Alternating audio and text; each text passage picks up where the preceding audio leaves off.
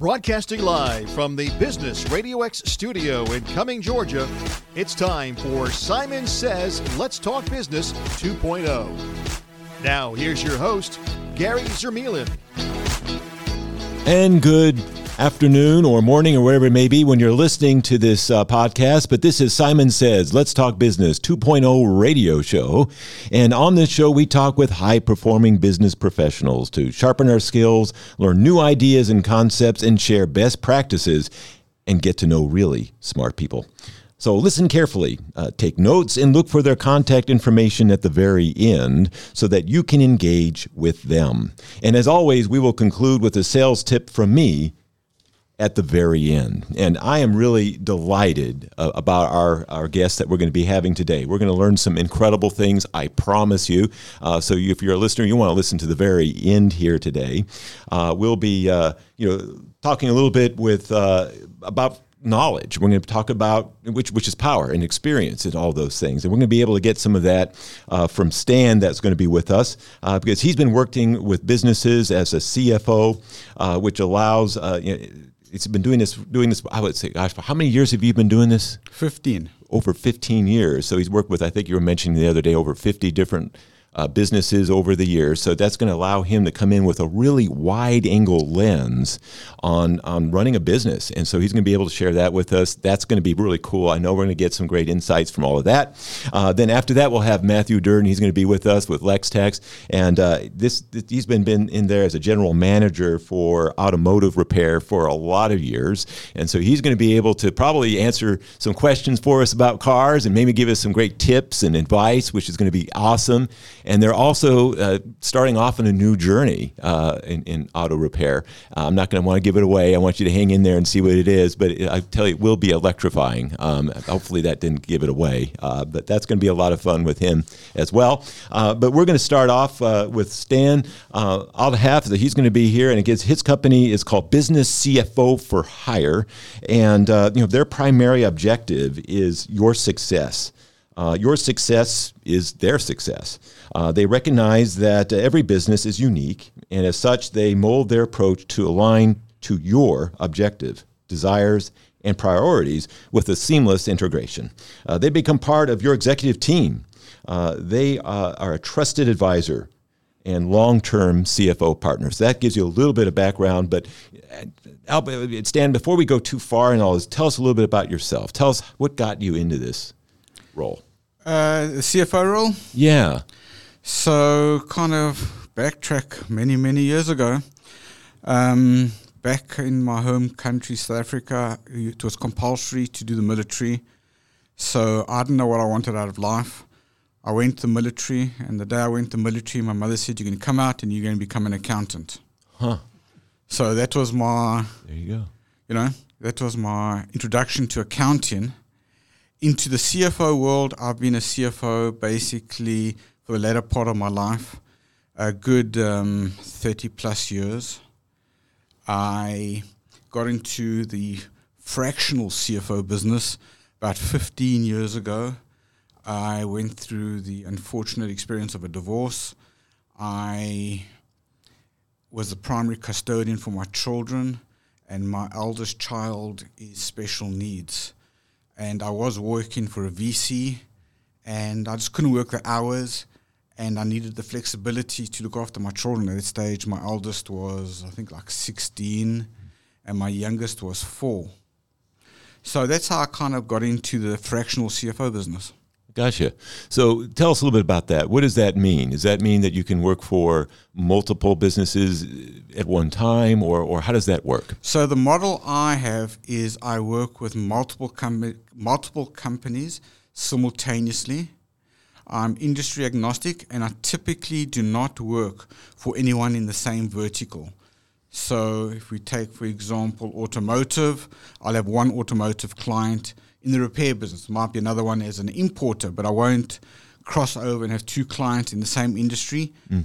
Now, it has happened where the owner has asked me to help a friend of his in the same industry, but that was with the owner's or my client's blessing. But typically, otherwise, once the vertical's gone, it's gone. Okay. I'm kind of thinking about this. So when would a business want to consider bringing in a fractional CFO? I mean, what was happening that they're going to say, hey, we need this type of help? What have you seen? Well, typically the run of the mill is people only ask for help when they kind of got the back to the wall. The reality is that you need financial strategy, and that's really what a CFO brings, is strategy from day one, because you start making decisions, you start implementing processes, and they could be wrong and send you down the wrong path. And then there's always resistance to change because I've been doing it this way the whole time. So I think, Steve Covey said, start with the end in mind. Mm. So I love quoting that because that's really what I keep telling people, is start early and you can always add to it. What are some common mistakes that you've seen as you've been doing this over the years? I think the biggest mistake I have, number one, is uninformed decisions. People thinking they're making money, depending on the industry, right?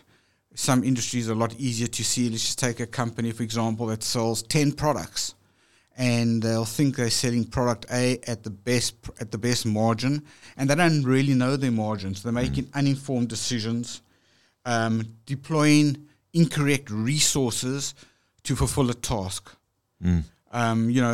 Let's just take accounting, for example. There's a big difference between a bookkeeper, a controller, a CFO, and your accountant. And each one has a specific task. And a lot of companies will go to their CPA who does their taxes. Mm.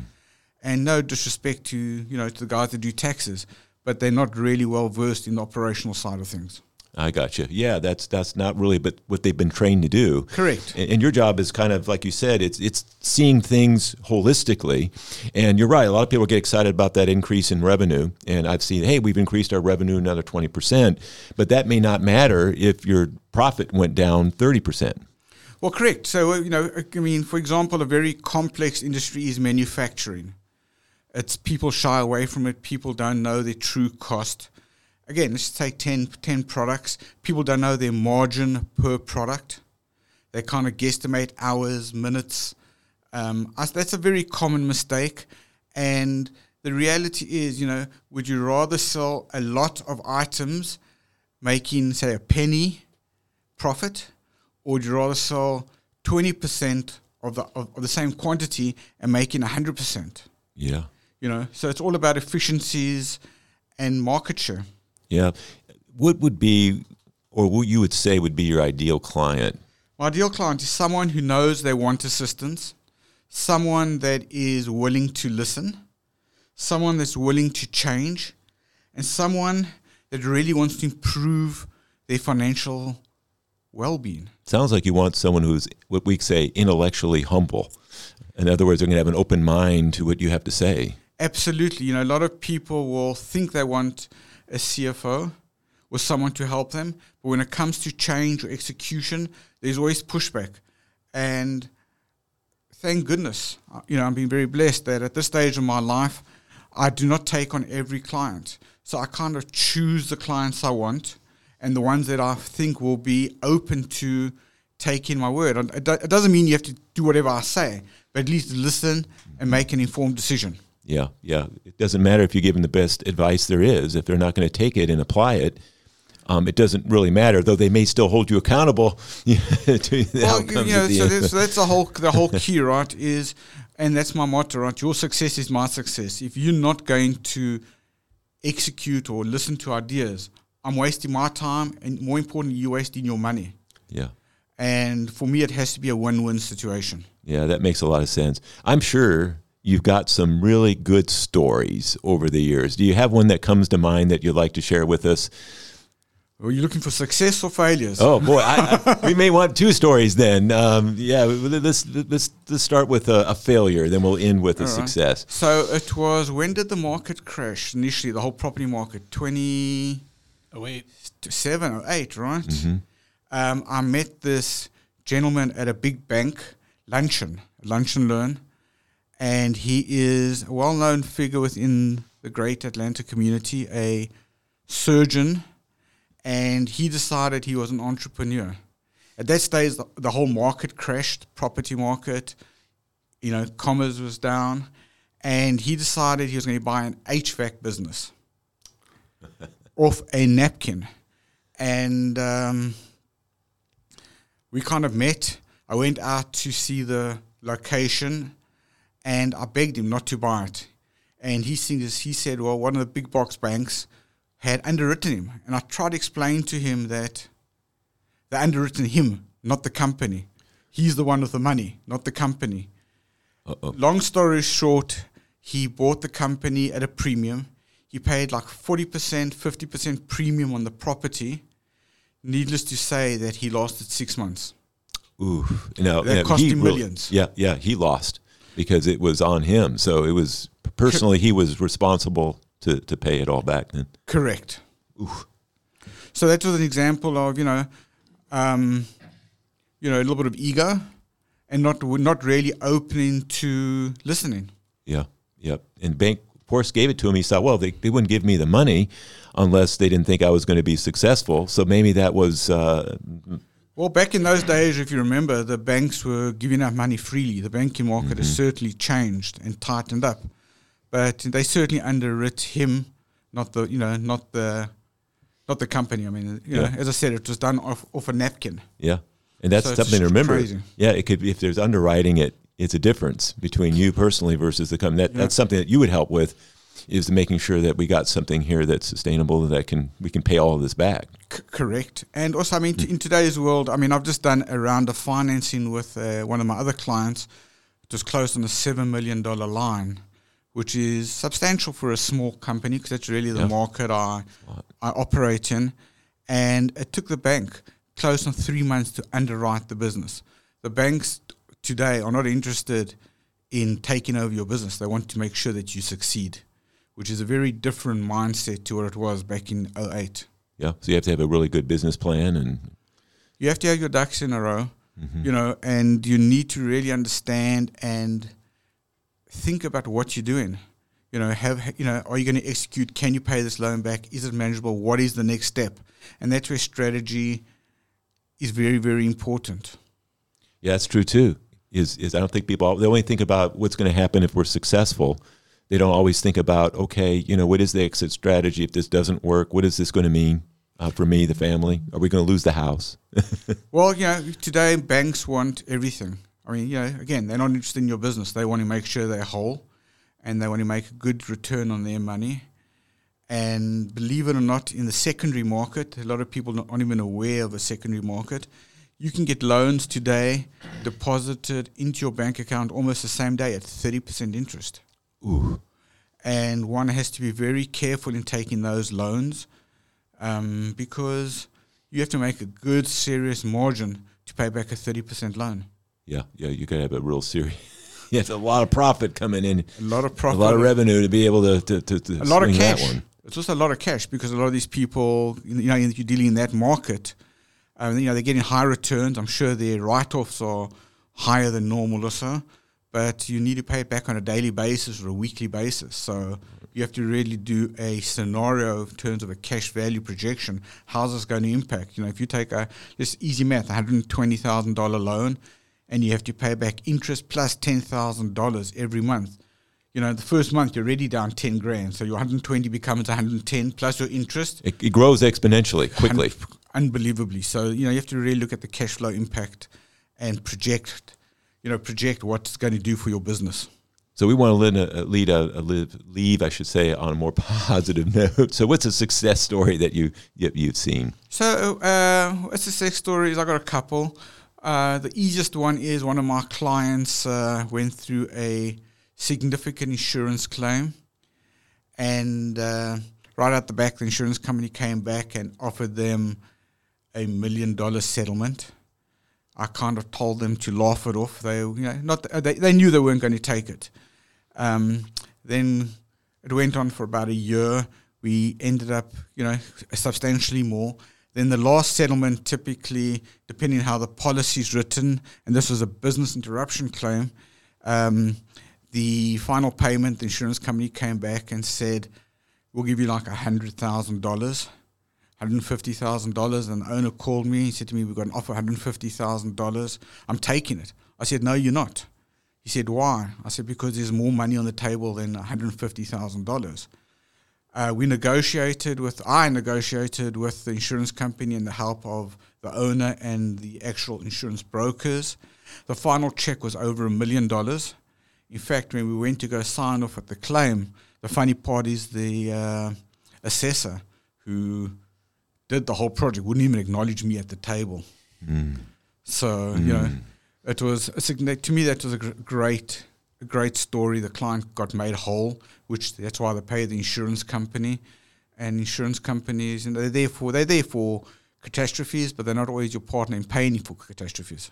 Yeah, I think those are some really good points, because we were talking about this not that long ago. It's about seeing around corners, and we can't really see through all of them. Usually, and as a business owner or an entrepreneur, you find them out the hard way.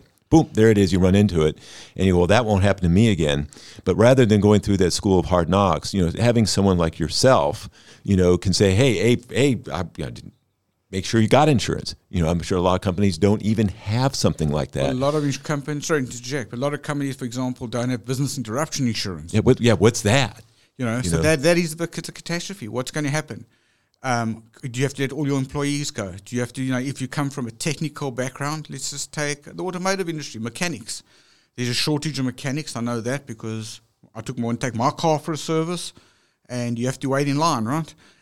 Do you want to let your mechanics go because you can't pay the rent? Oh, you can't pay the rent and you can't pay their salaries if your building burned down?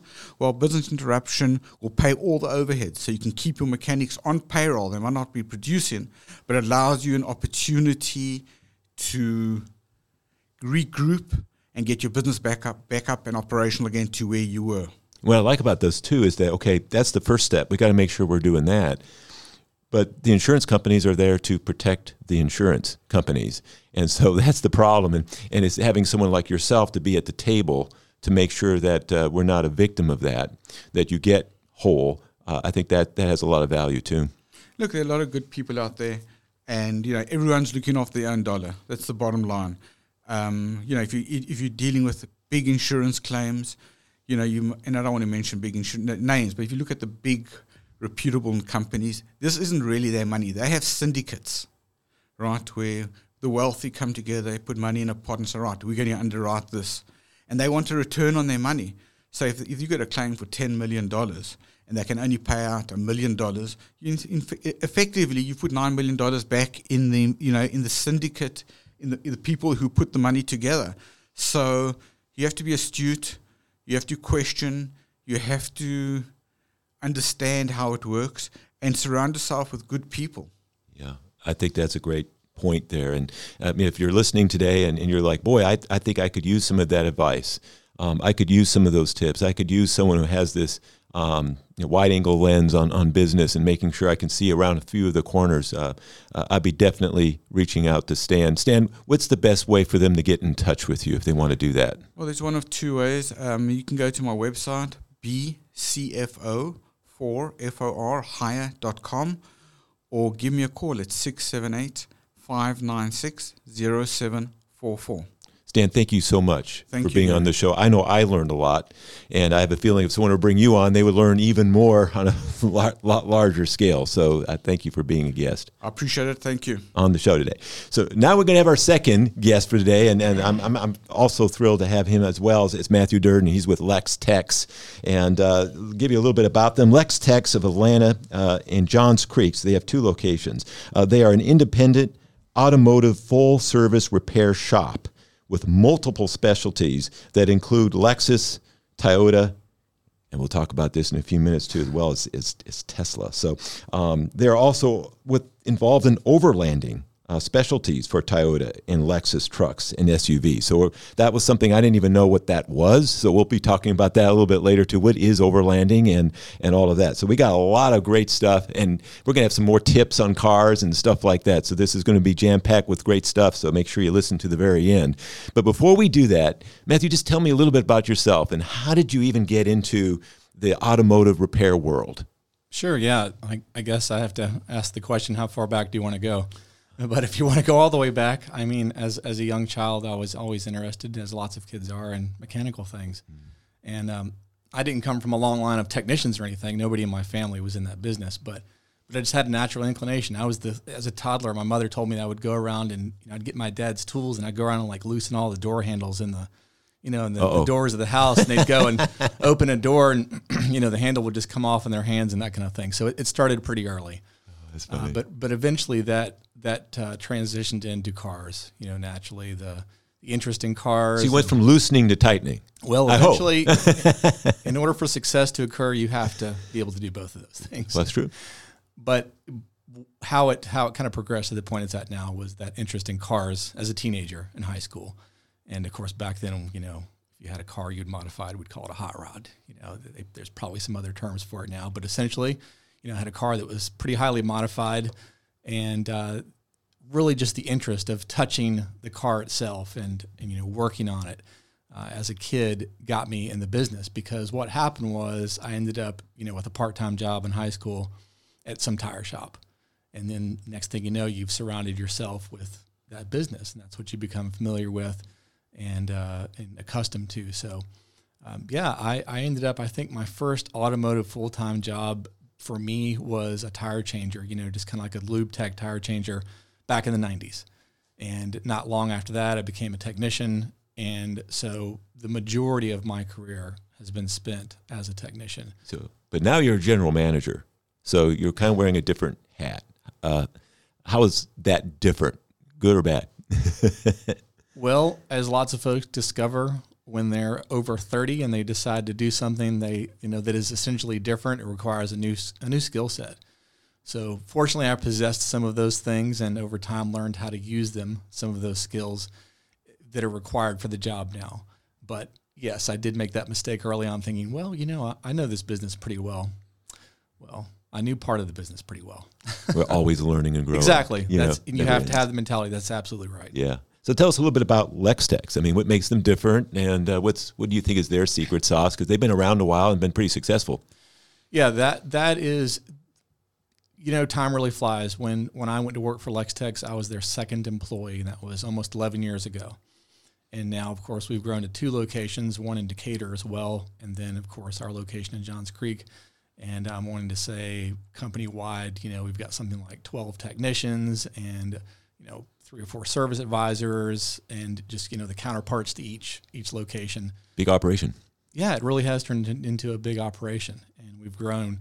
But to answer your question, so what makes Lextechs different? Yeah. So I will say this, it's not one thing. It is a combination of many things. Yeah. And it's really easy to go and talk about, features and benefits. The company has really embraced technology, meaning that one of the tools that we use, the software that we use, makes it very easy for the customer to interact, to, very clear communication. We have digital inspections, payment platforms and things like that. One box that is solidly checked and has been for some time is our technical expertise. That is something we're very confident in. I could use your entire radio show talking about it, but I won't. But I mean, we routinely see vehicles that have come from other shops and dealers that they can't figure out, and we figure those cars out. We do inspections on vehicles that people are like, hey, I just had this thing at the Toyota dealer, and they didn't tell me about any of this stuff.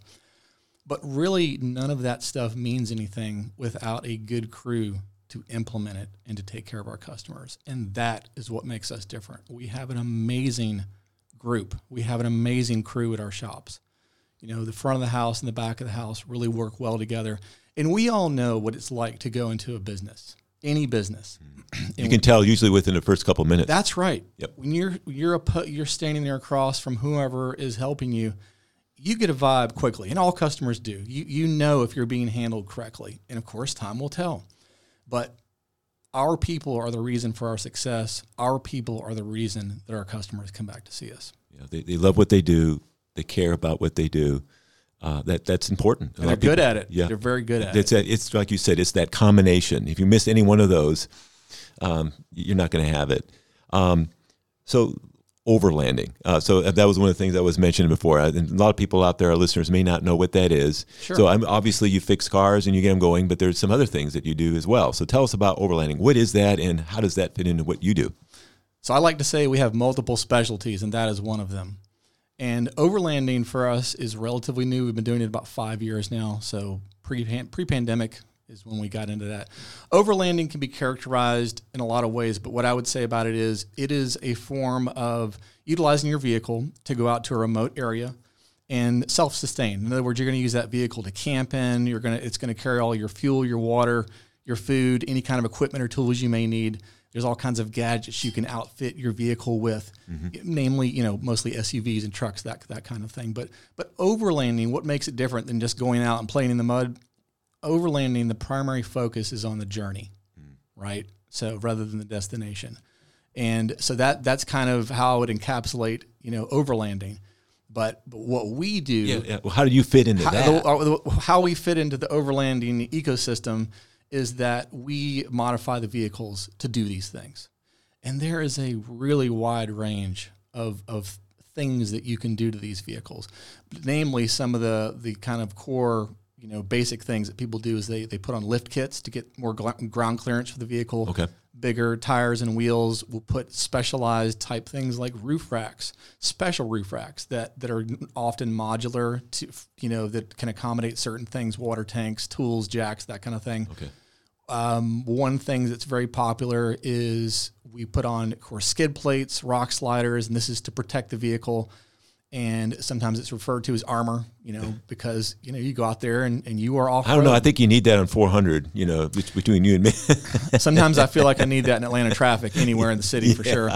Another example of that would be bumpers. It's these steel bumpers. And that sounds like kind of a, you know, kind of a regular thing. Oh, well, what's a big deal about a bumper? Well, these are very special. So folks, you know, like to put accessories. A very popular one is like a winch on the front of the vehicle. You would need a special bumper to hold that winch in the back. People would attach, you know, you could put like a swing out for your spare, because you don't want your spare underneath the vehicle when you're out off-roading, because if something happens, you're not probably not going to be able to get to it. So the back bumper is a great place for the spare or extra water tanks, fuel tanks, that kind of thing. But the list goes on. There is honestly a surprisingly long list of things. And it's not like the same kind of thing for all people. People have different needs. So really what I would say about what we do, we accommodate people's exact needs. You know, some people just want to run down fire roads on the weekend and maybe camp out, you know, or picnic or whatever.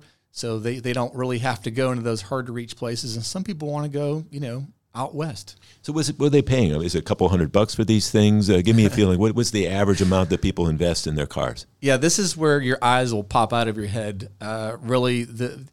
It's a very expensive thing. And, you know, I have to say this in the context of where I came from, which is just normal car repair, where, you know I'm used to brake jobs and maintenance and things.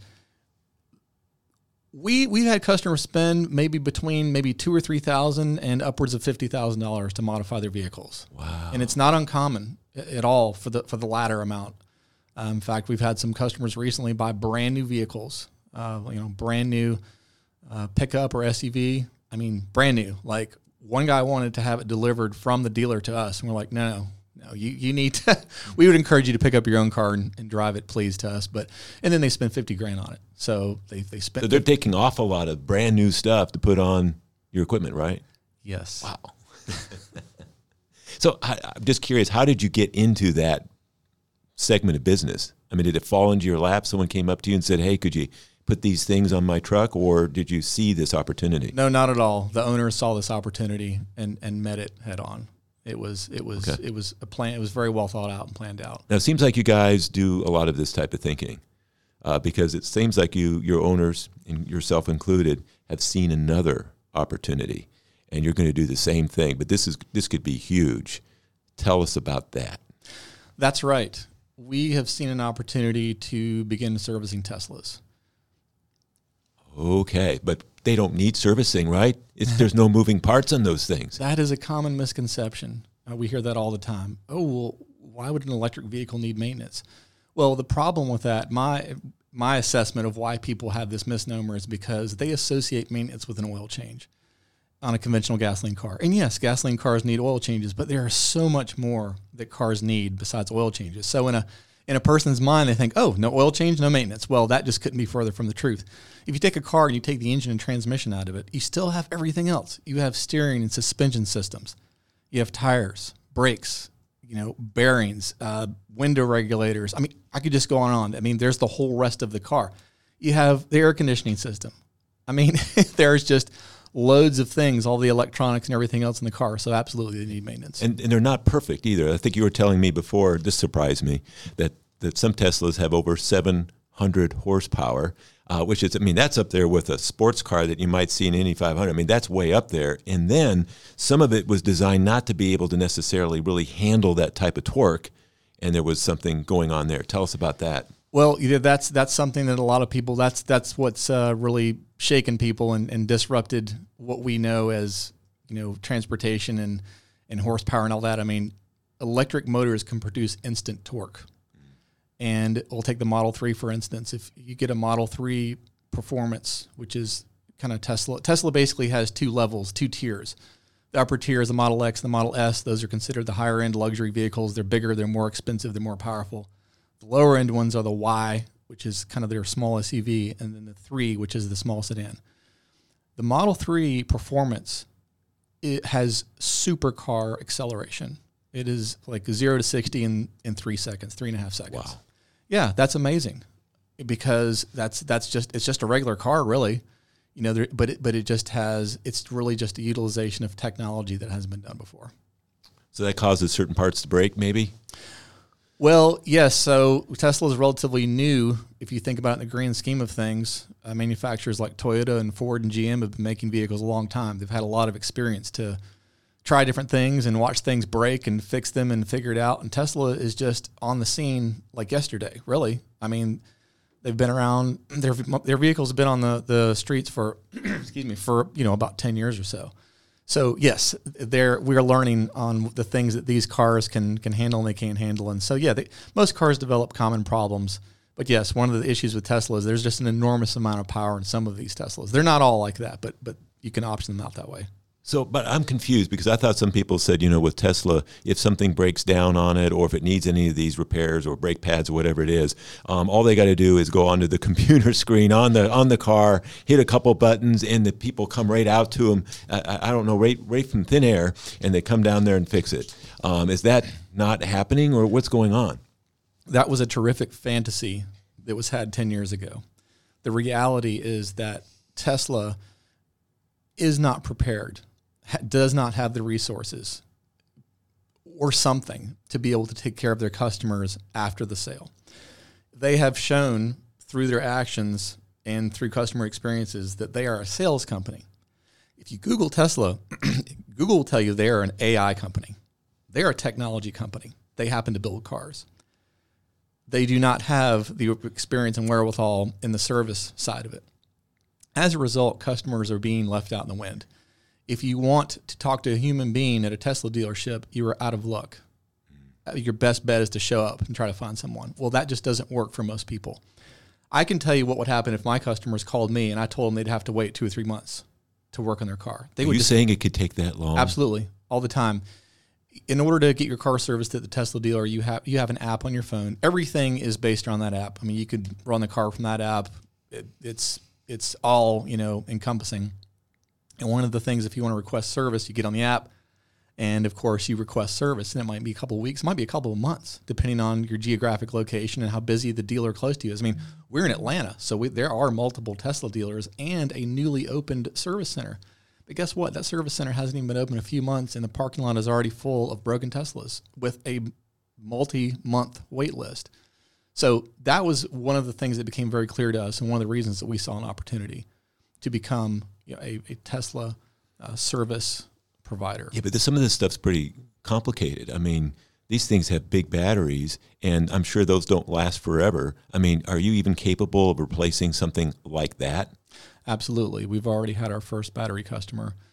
We have got a source for remanufactured batteries. So ironically, Tesla will not sell anyone the battery. They will not sell anyone the motor.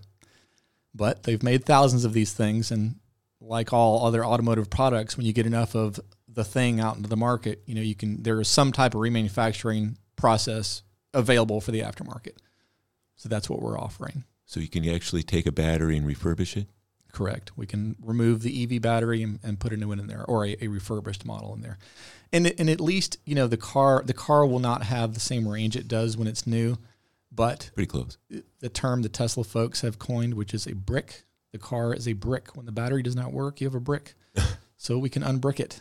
And most people are delighted that they don't have a brick anymore and they don't care about the reduced range. I mean, I'm expecting that you're probably going to need a lot of locations here pretty soon. You know, I don't know how many Teslas are even out there, but I'm guessing there's quite a few. I do not have numbers on that, but one thing to think about is that I think they made more Teslas this year than they've sold in 10 years. It's something like that. I mean, there is a massive demand for them. They cannot build factories fast enough to produce these vehicles. So looking into the future, it's going to be a huge need. I mean, if you think about it now, the irony of it, that people are lined up on a wait list to buy a car that cannot be serviced currently. All the customers they have on the road now, I mean, they're not able to meet those people's service needs. Didn't you, you were kind of experimenting, weren't you, a while back, and you just, for the fun of it, before you were really even doing this, you put it that you could service Teslas on your website. What happened? We spent a few bucks on Google AdWords, and it was a floodgate. We had to shut it off. Oh. All of our referrals since then have come from usually Facebook. Like, there's a lot of Facebook forums of Tesla owners and things like that, or just Tesla forums on the internet. Tesla folks are a tight-knit group. I mean, they have to be. They have to stick together because Tesla sure is not looking out for them. Well, I think you're going to be part of that group really soon. I think they're going to welcome you with open arms here really soon, especially as their cars get older and need more servicing and repair. So far, folks have been really delighted to find us. Yeah. Now, before we go, I always like getting some car tips. And we were talking a while back. You gave... I mean, we could go on a whole show on this, but I thought you kind of enlightened me a little bit. I always used to think that you would look at a car by how many miles it had on it, how much life it would be. And you said, Gary, it's probably better to look at it from how many years the car has. Tell us a little bit about that. Why would I want to look at it that way? Well, yes, and that conversation was in the context of speaking to customers about their vehicles when their vehicles are a little bit older and they're in the shop and they need more than, you know, your expected amount of repairs. For instance, you have a car that's 10, 12 years old and the car needs, you know, pretty big chunk. And so the reason we talk about it in terms of years and not miles is because folks don't realize time is a big factor in the aging process of a car. In other words, people look at the odometer. That's what all of the Kelly Blue Book and NADA and everyone else will value a car at. But, I mean, they overlook things like condition and they overlook things like age, and that's important because cars are made of rubber and plastic and metal, and that rubber and plastic, when it gets to a certain point, is going to start to really deteriorate. So age is very important. You know, you don't want to... So you can have a car with, let's say, 10,000 miles on it, which is nothing, but if it's over 20 years... Yeah, I mean, you really need to give that some thought because disuse will harm a car. So maybe... Don't get super excited and look at a car with 10,000 miles that's 15 or 20 years old and think, oh, that car it hasn't been used up. Well, yeah, in a sense, it has not. But lots of things have happened to that car while it's sitting there. You know, there's lots of seals that have not had oil on them, so those seals are dry rotting. There's lots of metal surfaces that have not had oil on them. They are rusting. You know, things happen. I mean, especially living in the South, it's extremely humid, it's hot. I've always, you know, water is the ultimate penetrator. It will find its way into everything eventually, so... Very important to take care of things, but you really need to look at the age of a car when considering things like that. Now, people are holding on to their cars longer these days or not? Yes, absolutely. Now, that is kind of a trend that is up and down and up and down. One thing we've been very in tune with, and this is really, I mean, I can't point to anything but the pandemic for this. You know, as you may or may not know, with cars, the pandemic created some major supply chain shortages, specifically these microchips. And I mean, it's something that our industry has been talking about for ages before. I mean, it's newsworthy now. I mean, I think the cycle has passed and they don't talk about it so much anymore, but there's been a couple of big interruptions in production because of COVID, and it is still having effects. So what has happened is it made it to where new cars cannot be produced. I mean, I think I read an article, you know, a while back now where Ford had rented some massive parking lot where they parked something like, you know, I mean, tens of thousands of trucks. These were brand new vehicles, okay? They were unable to sell them because they did not have these microchips. They were literally waiting on things like window switches and AC heads to be plugged in before they could sell them. Well, that's industry-wide. So what happened was that drove the prices of used cars through the roof because, number one, you couldn't really buy new cars. Well, the new cars that were available, people were you know, selling, we'll just, they call them, I'm using air quotes here, market adjustment. They were really, really gouging people, adding loads and loads onto the bottom line. And so, yes, the combination of that, used cars becoming harder to find. The used cars that you could find were bottom of the barrel, not really the primo stuff that you can find if you wait long enough. And as a result, people were thinking, oh, man, well, I should probably fix my car since I can't buy a new car. I can't buy a used car. In some cases, used cars were costing more than MSRP of the same new car made the year after. We were talking, you said sometimes, like I had a repair that was pretty high. It was like $4,500. You know, my car's not, it's not 20 years, but it's probably at the, you know, 10-year, 11-year mark. And a lot of people said I was an idiot for spending that much money on it, that I should have just bought a new one. What's your thoughts in a situation like that? What would you advise someone? Sure, that's a great question, because what we would do, and this is a scenario that's very common with us, we get a vehicle in, it's a little bit older, needs some work. Here's a rule of thumb that I present to customers, because that's the first thing they think, oh, my car is not worth that. Mm-hmm. Well, it is worth it. It can be, because your car is not just a monetary number. A newer car, yes, we look at these Blue Book values, that has some relevancy. An older vehicle, no, that car is worth the service that it gives you, mm-hmm. right? So let's figure out if it can give you that service. So I tell folks, if you spend, say, $3,000 on your car and you get 1 year out of it, that is a great value. You're coming out way ahead. You're coming out way ahead. If you get a new one, you get all those expenses, taxes, your insurance rate goes up. That's right. Yep. Yeah, not to mention that $10,000 or $12,000 a year of car payments or more. I mean, could be much more. So that's really a figure to look at. But, again, keeping in mind you don't want to put too much money into a really old car. You know, because again of what we talked about, and what I would say is when your car gets that, you know, kind of getting close to that 20-year-old mark is when that's things when really. That's when you gotta start to crumble. Yeah, start saving up and get one that's a little bit younger. This has been fantastic, and as I expected, we got some great car tips. We're going to probably watch your company grow tremendously as you go into the electric vehicle market, and I know they're going to welcome you. Now, let's say someone wants to get in touch with you. Say, man, this guy knows what he's doing. I want to make sure him and his technicians are working on my car. How can they get hold of you? Sure. It depends on what your needs are. If you would like to talk with us, you can call us directly at 678-269-4750. That is the direct line to our Johns Creek store. Also, you can go online at lextechsofatlanta.com.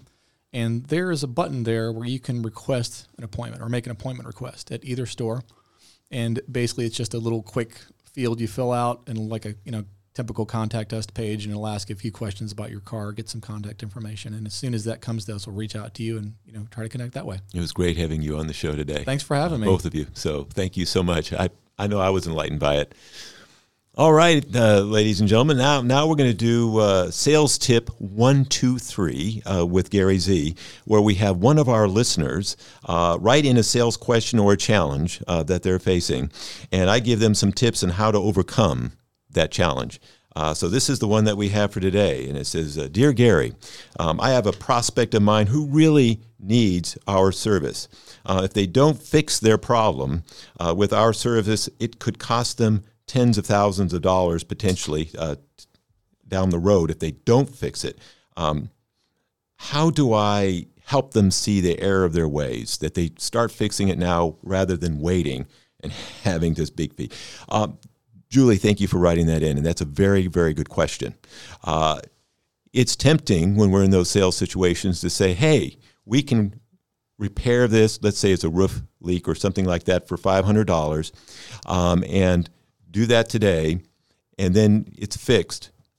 And if you don't do that, if you wait a couple years to fix it, then it's probably going to cost you $5,000 or $6,000. I know you don't want to do that. So when should we start? Should we start today or tomorrow on this thing?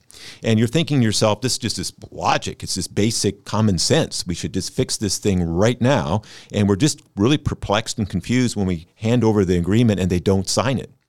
The reason why they didn't is because when we push them, and that's what we're doing, they have a tendency to want to push back.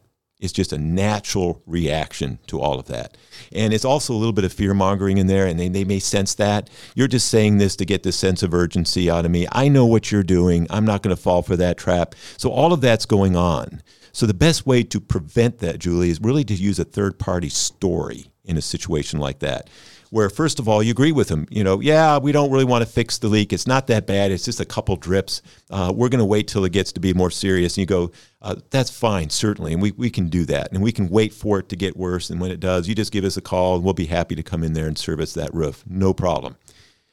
However, do you mind if I just share a quick story with you? And they'll say, sure, God, there was a company not unlike yours, similar roof to yours. It was ABC company, and they said the same thing. They said, it's not that bad. You know, let's wait to get to a little bit worse. I'm a little bit tight on money right now anyway. And we said, sure, and we did. And then 2 years later, they did give us a call, and we went up there, and we looked at it, and rather than it being a $500 service to fix the roof, it was close to $8,000 because it actually got into the structure of the roof itself. And so we had to replace that, and that was just a nightmare. Knowing that, gosh, what do you think we should do here with you? So I'm not telling them what to do.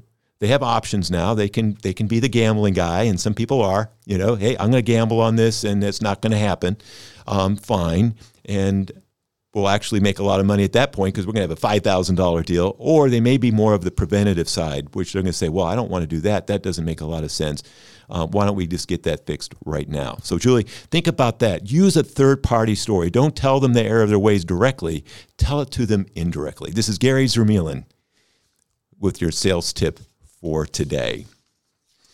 So I want to thank you all for tuning in to Simon Says Let's Talk Business 2.0 today. I am your host, Gary Zermuehlen. Until next time, good selling.